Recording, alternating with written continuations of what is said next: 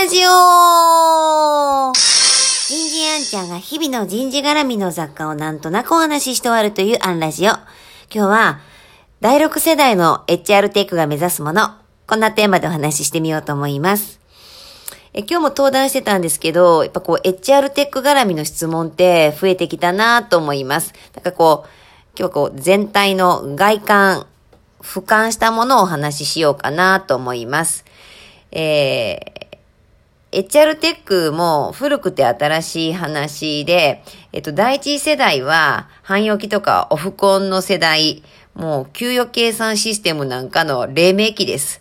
で、こう、第二世代になると、まあ、PC ですね。クライアントサーバー。えっと、業務パッケージなんかができ始めた頃。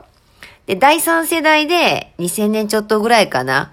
もうあんちゃんしっかり働いてる頃ですけれども、あの、ペーパーレス化が目指されていく。で、このあたりまでは、目的は効率化です。で、第4世代になってくると、えー、クラウドが中心になってくる。まあ、タレントマネジメントとかいう時代ですね。えー、目指すものは戦略人事でした。えー、そして昨今になって、えー、第5世代、タレントマネジメントから、えー、ピープルマネジメント。もうこの違い何なのかちょっとまた改めてお話ししますね。えー、目指すものは、エンゲージメント。だモバイルです。えー、そして、昨今の HR テックが目指すもの。あの、モバイルから次も AI ですね。で、ピープルマネジメントからエンプロイーエクスペリエンス。えー、創意工夫とか価値創造。まあ、結果生産性なんですけれども、えー、こう、ざっと見てもね、こう、別に、昨今急に HR テックが叫ばれたわけじゃなくて、えー、汎用機から PC、インターネット、クラウド、モバイル、AI っていう大きなテクノロジーの中で、人事も、えー、それぞれ目指すものを変えていきながら、えー、こう進化してきたというのかな。ただこう、昨今はですね、ここに外部の圧力が入ってきてます。えー、先日 ISO の話をしましたけれども、IR において K トップと投資家の対話の中で、こう、HRM への取り組みに関する開示姿勢が強くなってきているという、えー、外圧。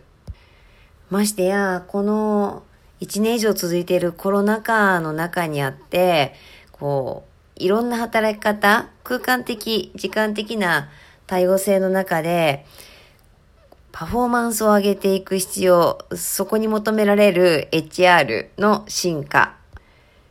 え国も、なんかそこに対して圧力をかけてこられてますし、えっ、ー、と、内圧というのかな。えっと、社員の価値観も Z 世代を中心に大きく変わってきている。本当なんかね、私のイメージは、黒船やってきた状態。えっ、と、あれ黒船やってきたからだけで時代変わらないじゃないですか。あの、ある程度続いた、えっと、江戸幕府のね、疲弊とかこう、内圧があって、こう、忖度同時ですよね。中からと外からとか、こう、タイミングが重なった時に、こう、バーンってブレイクアウトする。ブレイクスルーするか。